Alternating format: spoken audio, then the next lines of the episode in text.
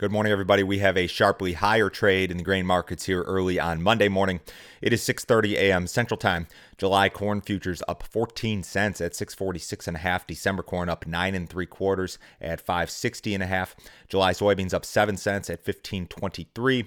November soybeans up five and a quarter at thirteen forty-six and three quarters. July Chicago wheat up seventeen cents at seven twenty-nine. July Kansas City wheat up eighteen and a quarter at six ninety-eight and three quarters. We've got the spring wheat market up ten to twelve cents. Uh, if you guys are listening on the podcast, as always, uh, thank you for listening. Leave me a review. Review if you have not already. If you're watching on YouTube, really appreciate it. Uh, drop a comment in the uh, YouTube video if you have any questions or concerns, and make sure you hit the like button. Uh, make sure you subscribe to the channel if you have not already. That would really help me out. If you need some additional assistance from me, go to my website. It is w w w dot standard grain dot com. Go to that website, click on Grain Marketing Plan here in the upper right-hand corner. For forty-nine dollars a month, I offer a subscription service. Uh, it includes my morning email, which goes out every business day at six thirty a.m. Central Time. It includes a text message service. I now offer subscriber-only videos and content uh, in which I really get in, into grain marketing, everything from cash sales, capture and carry, option strategies, all that sort of stuff. This is a monthly subscription that can be canceled at any time. Uh, there is no other fee, no other obligation, nothing like that. So certainly give that a shot. To uh, get into some of the headlines here this morning, we'll start off with South America. Uh, Brazil's second corn crop remains a significant concern. Uh, your key growing areas there have been very dry. There is very little relief in sight in, in terms of rainfall. So traders and analysts, I think, are preparing for additional downward revisions to crop estimates there. A short crop in Brazil would likely translate to additional export business for the U S. Uh, so you should see ratings, I would imagine, continue to deteriorate there. And uh, again, this is something that could drive some additional export business to the U S. So that remains a, a big, big concern of the market. Uh, In also in, in additional uh, South American news, Argentina is again considering an increase in grain export taxes. Uh, one government official apparently told a local radio station on Friday that an increase is being analyzed. Uh, food prices in Argentina are an issue. They have just it, massive inflation in Argentina. The twelve-month inflation rate was forty-three percent through March.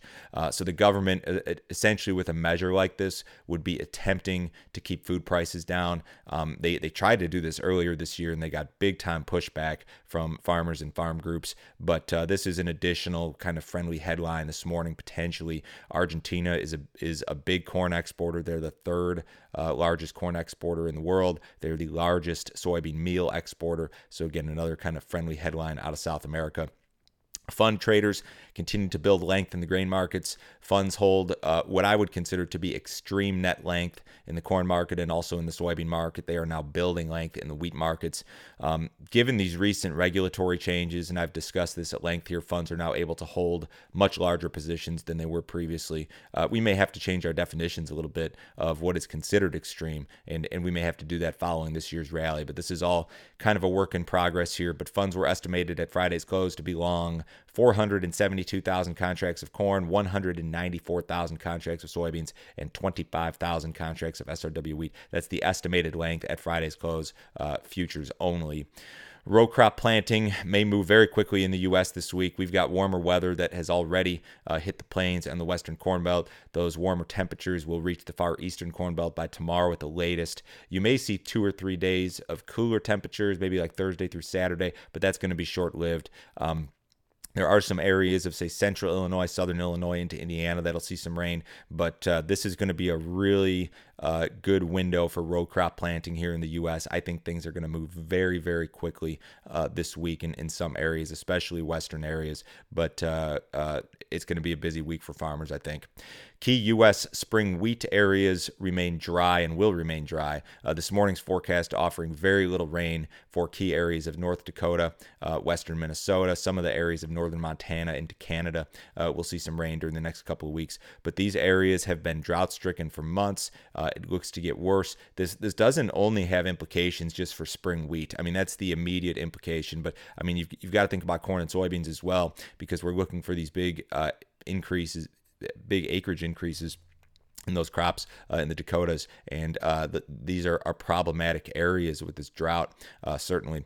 We did have a cattle on feed report on Friday. I'd probably say that it was maybe a little bit friendly. Uh, cattle on feed came in at like one oh five. We were looking for one oh six. The placements number was was maybe the friendly number, if anything, one twenty-eight. They were looking for one thirty-four. Marketings were on par with expectations at one oh one. Um, Uh, cash cattle was one nineteen to one twenty in the south, one twenty to one twenty-one in the north last week. The uh, feeder cattle index has kind of been backing off again, one thirty-six and change on Friday. The box beef market was mixed on Friday.